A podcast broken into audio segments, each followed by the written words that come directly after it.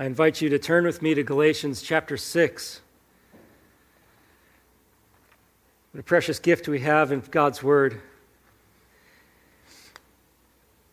And so it is a joy to get to open our Bibles together and look into it.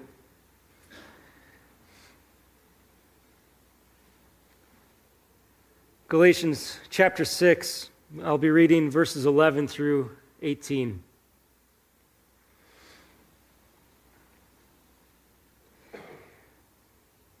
See with what large letters I am writing to you with my own hand.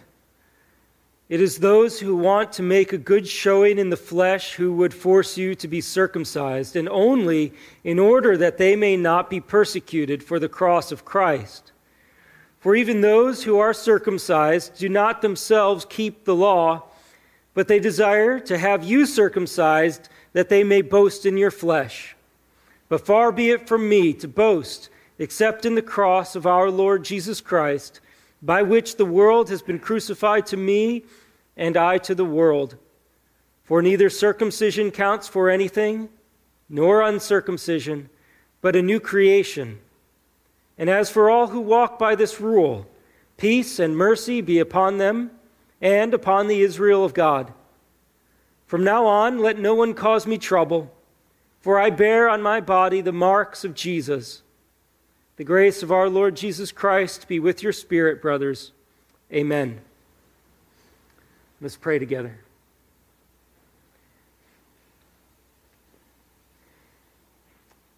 Father, we've opened your word, we've read it. It is remarkable that you've given us this treasure to know your mind, to know what you think for you have revealed to us, Lord, in your scriptures what is true and what you want us to know. And so, Father, I pray again for humble hearts to receive your truth. Lord, it seems that our pride, our stubbornness just impedes us from receiving the fullness of your truth that's revealed in your word. And so, Lord, where there is pride, I pray that you would bring humility to us. And Lord, where there is a lack of understanding, I pray also that we would be humble enough to search your scriptures so that we might rightly understand what you have taught us in this word. Guide our minds and our thoughts to be focused on your truth now, Lord, we pray. In Jesus' name, amen. One of the great hymns of the church is When I Survey the Wondrous Cross. It's a hymn written by Isaac Watts. Let me read it to you. Many of you, I'm sure, know it by heart. But it echoes the very essence of our faith, the cross of Jesus Christ. When I survey the wondrous cross, where the Prince of Glory died, my richest gain I count but loss, and pour contempt on all my pride. Forbid it, Lord, that I should boast save in the death of Christ my God. All the vain things that charm me most, I sacrifice them to his blood. See from his head, his hands, his feet, sorrow and love flow mingled down. Did ever such love and sorrow meet, or thorns compose so rich a crown? His dying crimson, like a robe, spreads o'er his body like on the tree. Then am I dead all, to all the globe, and all the globe is dead to me. Were the whole realm of nature mine, that were a present far too small. Love so amazing, so divine, demands my soul, my life, my all. It's better sung, but I won't afflict that on you. This captures the heart of our faith as we look at the cross of Jesus Christ and we stand amazed at what has been accomplished there. And it puts into perspective our whole life. And everything that seems to be of value is so minimized when it is brought before the sheer grace and monumental accomplishment of our Lord Jesus Christ when he died on that tree. The cross of Christ divides the kind of lives that are lived in this world, and it also divides the kind of ministries that are done in this world. It shows us that there are two kinds of lives and two kinds of ministries. The two kinds of lives are this one life is forever altered by the cross of Christ. The other life goes on living in human strength and without a conviction of sin and without being transformed by the cross of Christ. The two kind of ministries are these. One ministry is a ministry that is focused on the cross of Jesus Christ. And everything that is done flows out of the truth that God sent his son to die on a cross to save sinners. Every other ministry or every other religion is this it is done in man's strength, avoids the cross, and seeks to glorify man instead of God. Those are the categories of all things, and it is all divided by the cross of Jesus Christ.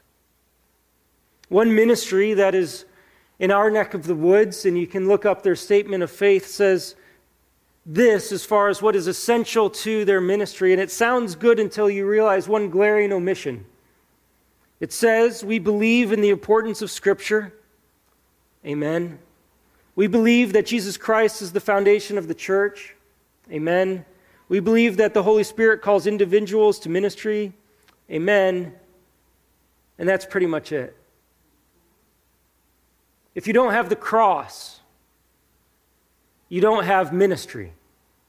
If you don't have the cross, you don't have Christ. If you don't have the cross, you don't have God the Father. If you don't have the cross, you don't have the Holy Spirit. And I didn't just cherry pick that little statement of faith. As you peruse what this ministry goes on to do, it shows that their ministry is devoid of a true understanding of the cross. And it's reflected in the very words that they use to describe what is important to them. The cross of Christ is not central. The book of Galatians has been a book that has been a polemic really from start to finish. It's been an argumentative book trying to address people who are caught up in a false teaching. The whole book has been trying to deal with people who are being troubled by false teachers. As Paul has laid out his argument in six chapters, he comes to the end of his letter and lays once again for us the essential truths that we need to know that will steer us in the right direction in our life and in our ministry. It should not surprise us that this book ends with one final and desperate and impassioned cry for the Galatians to heed what Paul has written.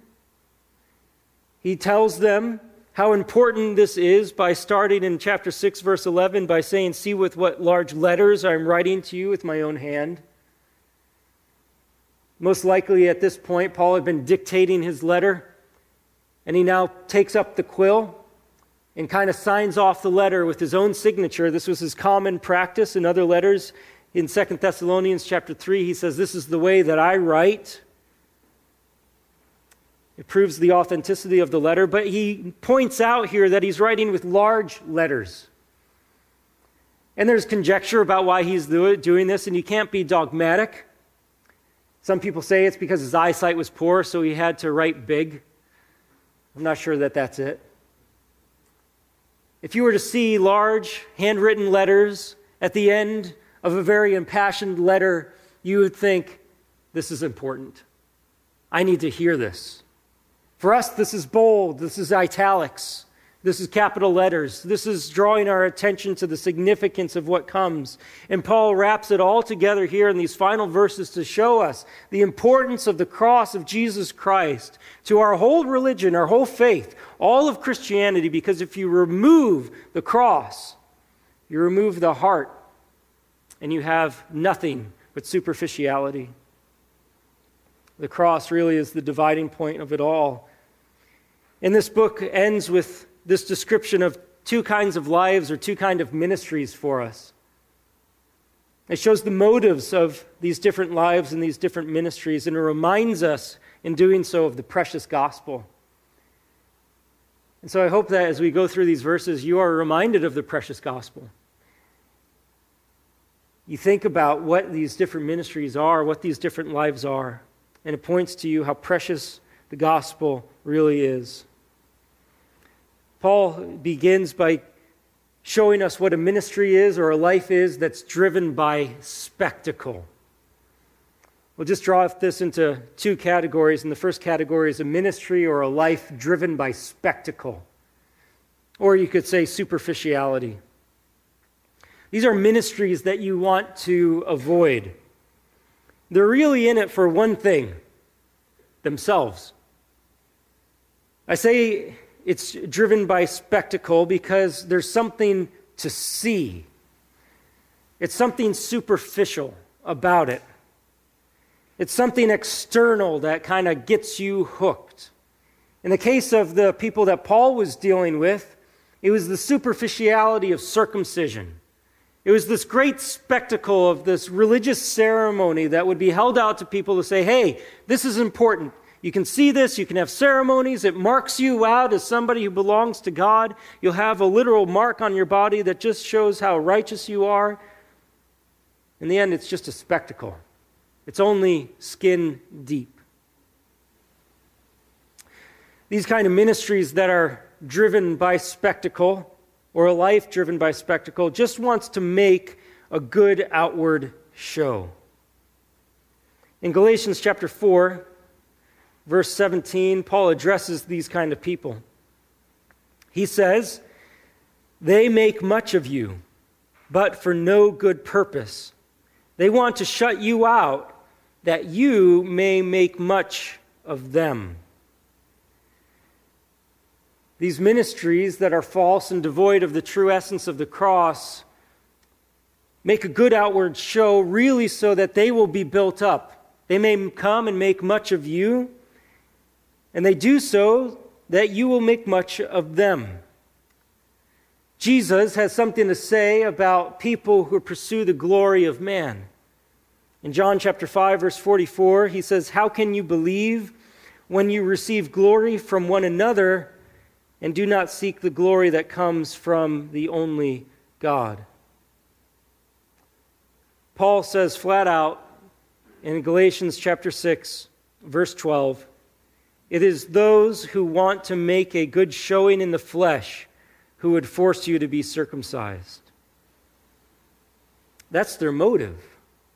They want to put on a good face. They want to look good. That's probably the best uh, equivalent in our vernacular of what Paul is saying. They want to look good, they want to look successful, they want to make a good showing in the flesh. This is no different than those Pharisees who emphasized the robes that they wore, the kind of prayers that they offered the fasting that they did, and yet Jesus said that they missed the essence of it all justice and mercy. The irony of this is they try to make a good showing in the flesh by getting the Gentile Galatians to be circumcised, is that Paul has made a huge emphasis on the flesh and what it is. He's described for us the works of the flesh back in chapter 5. He says in chapter 5, verse 17, the desires of the flesh are against the spirit. And in verse 19 and through 21 of Galatians 5, he lists out the works of the flesh, which, if you were to have a bucket and you take all of those works and you put those in the bucket, it's like now you've got this bucket of rotting, putrid fish guts. That's what the flesh is. It's a horrific kind of lifestyle. And yet, Paul is saying that these false teachers who are trying to make a good show are take, trying to take this rotting bucket of refuse and paint it up to make it look good. It doesn't matter how much paint you put on a bucket of filth, you should not want to touch it. That's what these false teachers are doing. They're trying to make a good show in the flesh. And in Paul saying that, he basically says, eh, ultimately, that's impossible. You can't do it. You can try, you might be able to deceive some people, but in the end, all they have is a bucket of filth. How do you make a good showing of corrupt flesh? The way that they want to do this is by getting these Gentile Galatians to be circumcised. This has been the problem throughout the book of Galatians.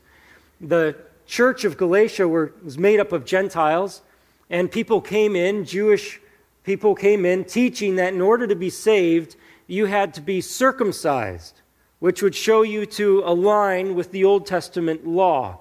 You can believe in Jesus, that's fine, but in addition to that, you need to have circumcision, which would show that you really belong to God and really belong to His people.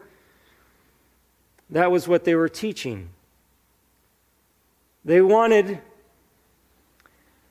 these Galatians to take on this act, but in doing so, they wanted to show that they could convert these Gentiles along to their way of thinking. Was really rooted in this pride to get these Gentile Christians to try to convert to their way of thinking and believing and living.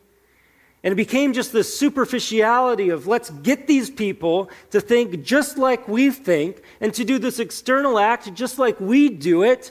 And it makes it look like we're important because we've got them all to come into our camp.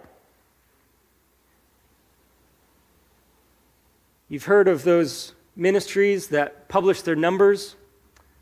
We had 6,000 baptisms this week. They published the number of people in their church. They are brimming with pride as they say how many people they have trained, as they say how many people they have baptized, how many countries of the world they've been to. And it's all about them and getting people to align with them and their mode of ministry and their way of thinking. It can even be getting people to come along to your side of some niche theological issue that you elevate to a level of importance that is more important than the cross of Christ. And you go around trying to get people to come on board with your way of thinking. This happens all around the evangelical world. And these niche doctrines become more important than the cross. And people boast when they're able to get people onto their side and think they've won the argument. It's a spectacle. They want to make a good showing in the flesh. Their motives are superficial as they want to get these Galatians circumcised and get them kind of to enter into their way of ministry.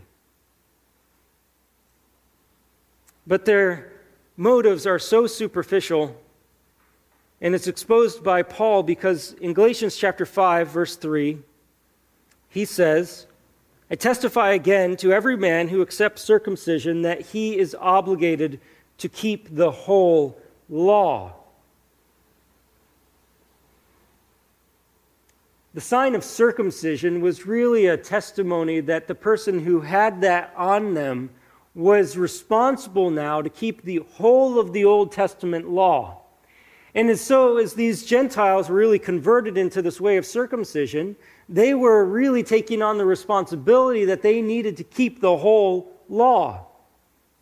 But Paul says in chapter 6, verse 13, even those who are circumcised do not themselves keep the law. Not even they do it. And that proves right there that this whole thing is just some superficial way of ministry. Romans chapter 2, verse 17 says, But if you call yourself a Jew and rely on the law and boast in God and know his will and approve what is excellent because you are instructed from the law, and if you are sure that you yourself are a guide to the blind, a light to those who are in darkness, an instructor of the foolish, a teacher of children, having in the law the embodiment of knowledge and truth, you then who teach others, do you not teach yourself? While you preach against stealing, do you steal? You who say that one must not commit adultery, do you commit adultery? You who abhor idols, do you rob temples? You who boast in the law, dishonor God by breaking the law. As they tried to wrap people into this whole idea of circumcision and law keeping, it was again superficial because they themselves didn't even keep the whole law. And so, as these Gentiles came on and came, had to accept this idea of circumcision and law keeping, it was so hypocritical because they themselves should have known that no one can keep the whole law. And so they didn't really care about true righteousness and true holiness. They just cared about making a good show in somebody else's flesh to make it look like they are righteous. But when it comes to the real matter of true righteousness, of real holiness, they didn't care about that because they themselves didn't even keep the law.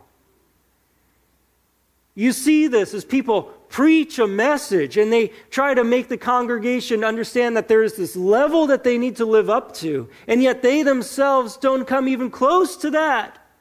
And they don't even try. It's a superficial ministry that tries to get people just baptized and doesn't care about their discipleship tries to build up numbers, but doesn't care about true inner growth in Christ. There's this kind of legalism that just wants, wants notches in the belt. They want you to wear the right clothes, listen to the right music, watch the right things, ascribe to the right theology, but love for God is nowhere in sight. And love for neighbor is replaced by a love for one's external righteousness. Paul says again in 613, they desire to have you circumcised that they may boast in your flesh. This is the picture that Paul seems to be drawing on. It's fairly graphic, and it's drawn from 1 Samuel chapter 18.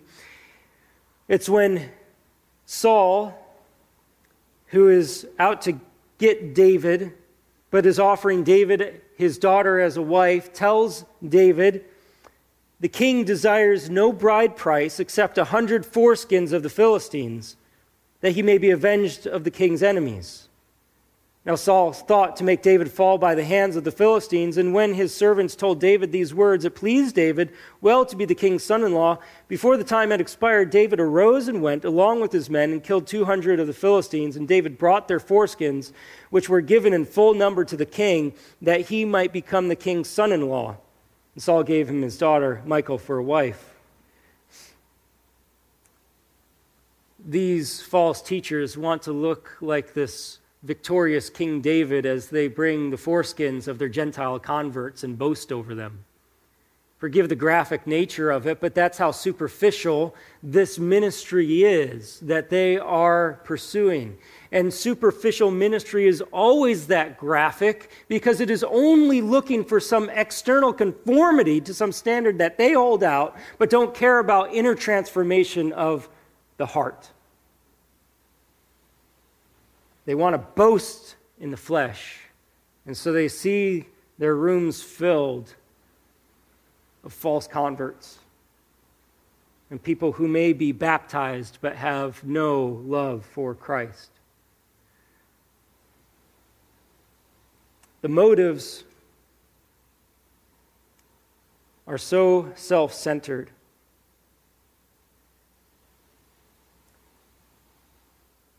These false teachers have another motive that's put in the negative.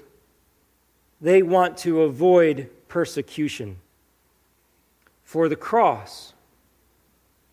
This kind of ministry or this kind of life that is focused on the externals wants to avoid persecution for the cross. That's what Paul says again, verse 12.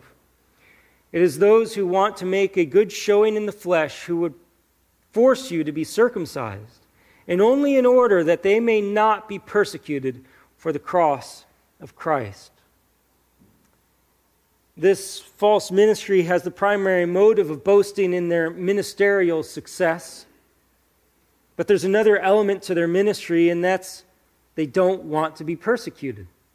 And they don't want to be persecuted for a very specific thing the cross of Christ. The situation was that in the early church, there was a dangerous divide between Gentile and Jews. The Jews were wrestling with the idea do Gentiles need to be circumcised in order to belong to the people of God? And there was a staunch group that said, yes, you do. If you only believe in Jesus and you are not circumcised, That's a huge problem, and they began to persecute people. In fact, Paul was persecuted often not by the Gentiles, but by the Jews. He was stoned in Lystra for preaching the true gospel. And this party was so influential that they were known to be persecutors of those who preached the cross alone. And so it would make sense for those who want to be spared persecution not to preach Christ alone and his cross as the only means of salvation, but to make it a little bit more in line with the popular idea that, okay, you can have Jesus, but you have to be circumcised too. And so they avoid persecution. So these people, although they may not have verbally denied the importance of the cross, they denied its importance by the ministry that they conducted. The cross is an extremely offensive message. When you look at the cross of Jesus Christ, the Son of God, brutally beaten, mocked, and hung on a cross to die, bloodied to a pulp, when you look at that cross, the righteous one hanging there, and you recognize what that means you have to realize that the reason he is hanging there is because you are a sinner and he is not. If you come to any true entry point for the cross, it immediately humbles you because you have to acknowledge that you are the responsible sinner whose sins are being punished on that righteous man. And we don't like that. Because we like to think of ourselves as better than we really are. We don't like to be told that we're dead in our sins or that we need to repent. We rather like the message of being open and affirming to all without judgment. Come, welcome, all God loves you without exception. Oh, God's love is amazing. But when you tell people that, welcome, come, and you don't show them the true cross that points out that they are a sinner to the core, then you are offering them the wide path to destruction, and you abhor the cross of Christ that offers true salvation. The cross leaves humanity with no cause for boasting. Rather, it tells humanity, repent. This is the consequence for your sin, and this is the means of your forgiveness. Leave your sin behind and come to the crucified Savior. Leave all of your pride at the door and come humbly to Jesus Christ, who offers his life for yours because yours is full of sin and wickedness, and his is full of righteousness and goodness. And he exchanges his for yours so that you can be accepted before God the Father on the day of judgment. The cross strips us of all cause for boasting it says that we need salvation and we need it desperately. It has nothing to say about self esteem and self approval of all kinds of human conduct. It is a message that God loved us while we were still sinners. And that He loved us by having His own Son pay the ultimate price for our sin. False ministries want to avoid this message. You can find lots of messages out there that focus on money, on feeling good about yourself, on marriage, on friendships, on money, on inner peace, on money.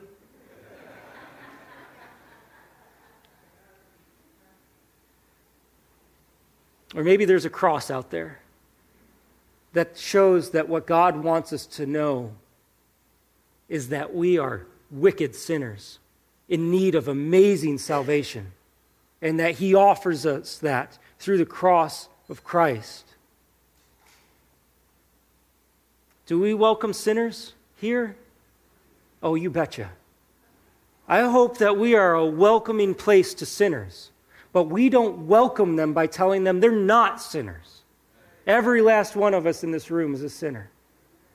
And the cross reveals that to us. We don't remove the cross from our teaching, our preaching, and our ministry. It is to be central to it all. False ministries want to avoid this message because this message gets you in trouble. Because people don't like to hear that they are sinners. That's a false ministry and a false life. What about a true ministry? A true ministry is driven by the cross.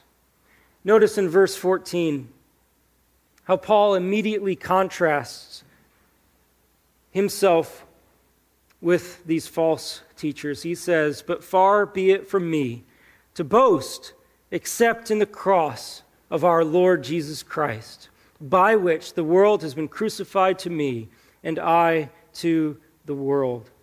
Paul's boast is in the cross of Jesus Christ.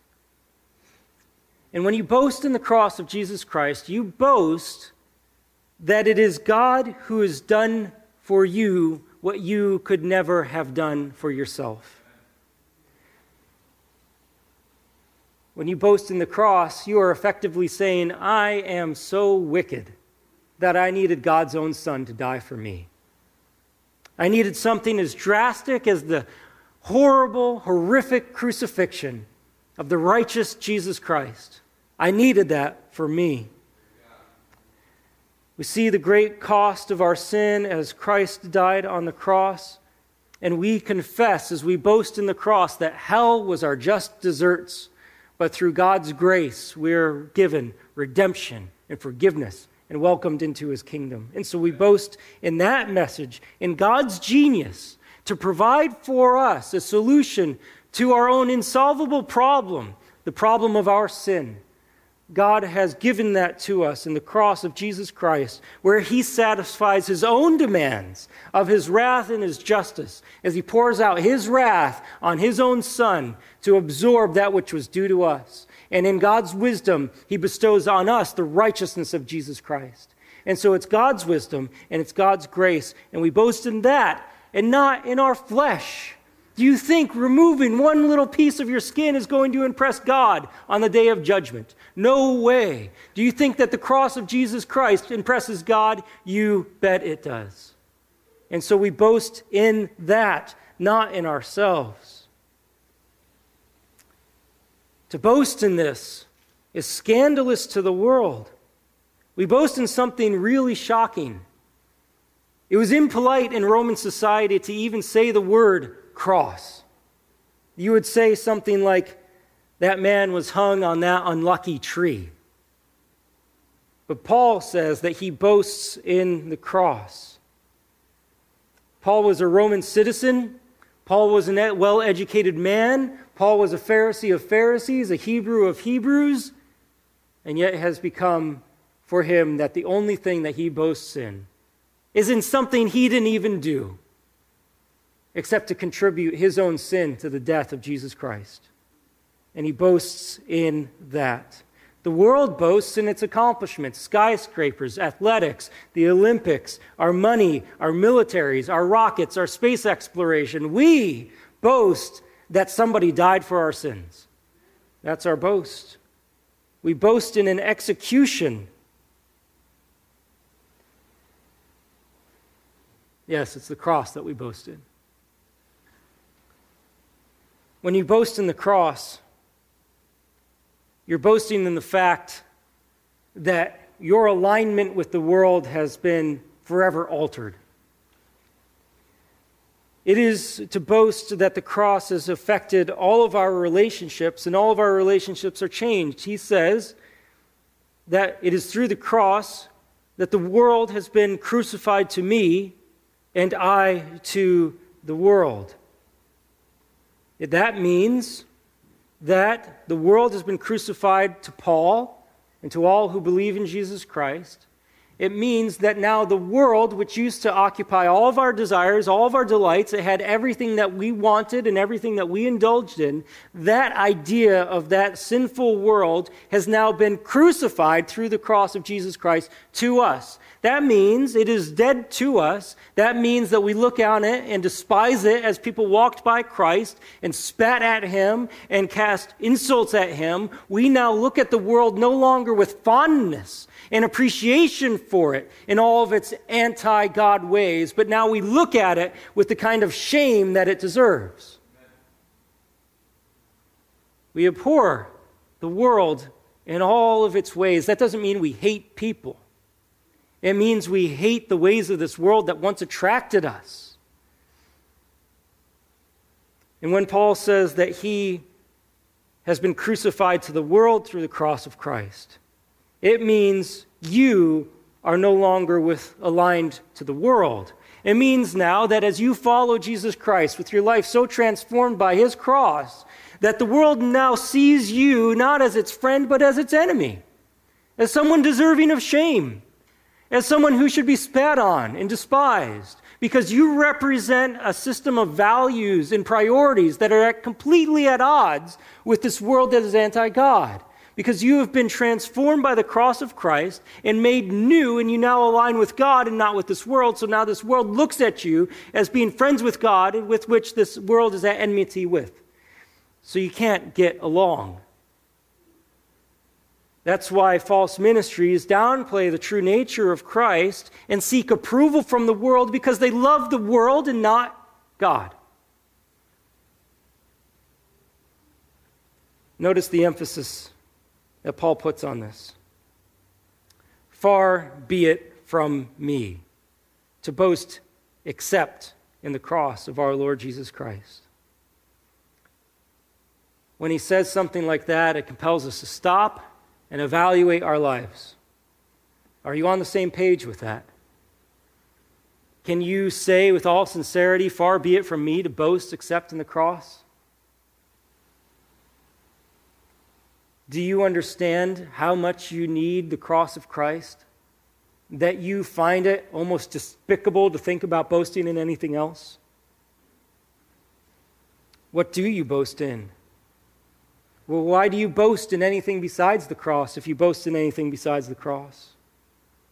Here at the cross is your salvation, your eternal life, your relationship with God, your reconciliation, your adoption with Him, the gift of the Holy Spirit, an inheritance that will never fade, death to the old life, a new life in Christ. It is your treasure, it is your life. Why boast in anything else? True ministry boasts in the cross, and it recognizes what is of true value. In verse 15, Paul says, For neither circumcision counts for anything, nor uncircumcision, but a new creation. Those who minister or live truly know the difference between the superficial and the eternal. The troublers at Galatia were only interested in the superficial. Paul's interested in the eternal. And so he can say something like, On the day of judgment, when you stand before God, it doesn't matter whether you're circumcised or you're uncircumcised. All that matters is have you been made new through Jesus Christ? That's all that matters. You recognize what's of true value. And what matters is a new creation that's to be born again, to be born of the Spirit, changed on the inside from an enemy of God to a friend of God. To be a new creation is to be a part of what God is doing in this world. We know that ultimately the Bible ends by God installing his new heavens and new earth. The physical realm will be remade to be perfect and the curse totally removed. But God has begun the work of his new creation not in giving us new trees and new skies and new stars, but in giving us new hearts. That's where he begins. That's what matters. Because only new hearts, only those who have been born again, will see the kingdom of God. Circumcision, that doesn't count for anything. If for some reason you're to boast in being uncircumcised, that doesn't count for anything. But a new creation counts.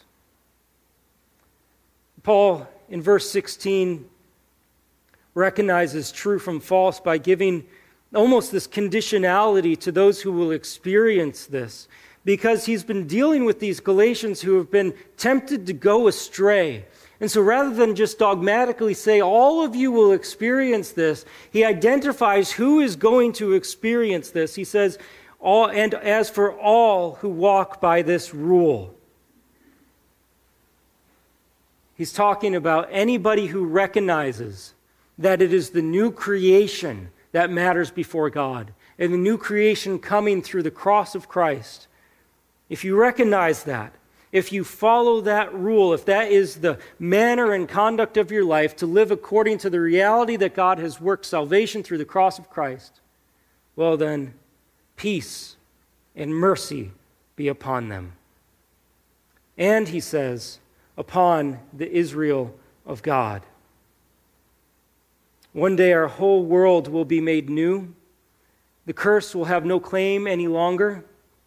And Paul urges us in Ephesians 4 22 to 24 to put off your old self, which belongs to your former manner of life and is corrupt through deceitful desires, and to be renewed in the spirit of your minds, and to put on the new self, created in, after the likeness of God in true righteousness and holiness.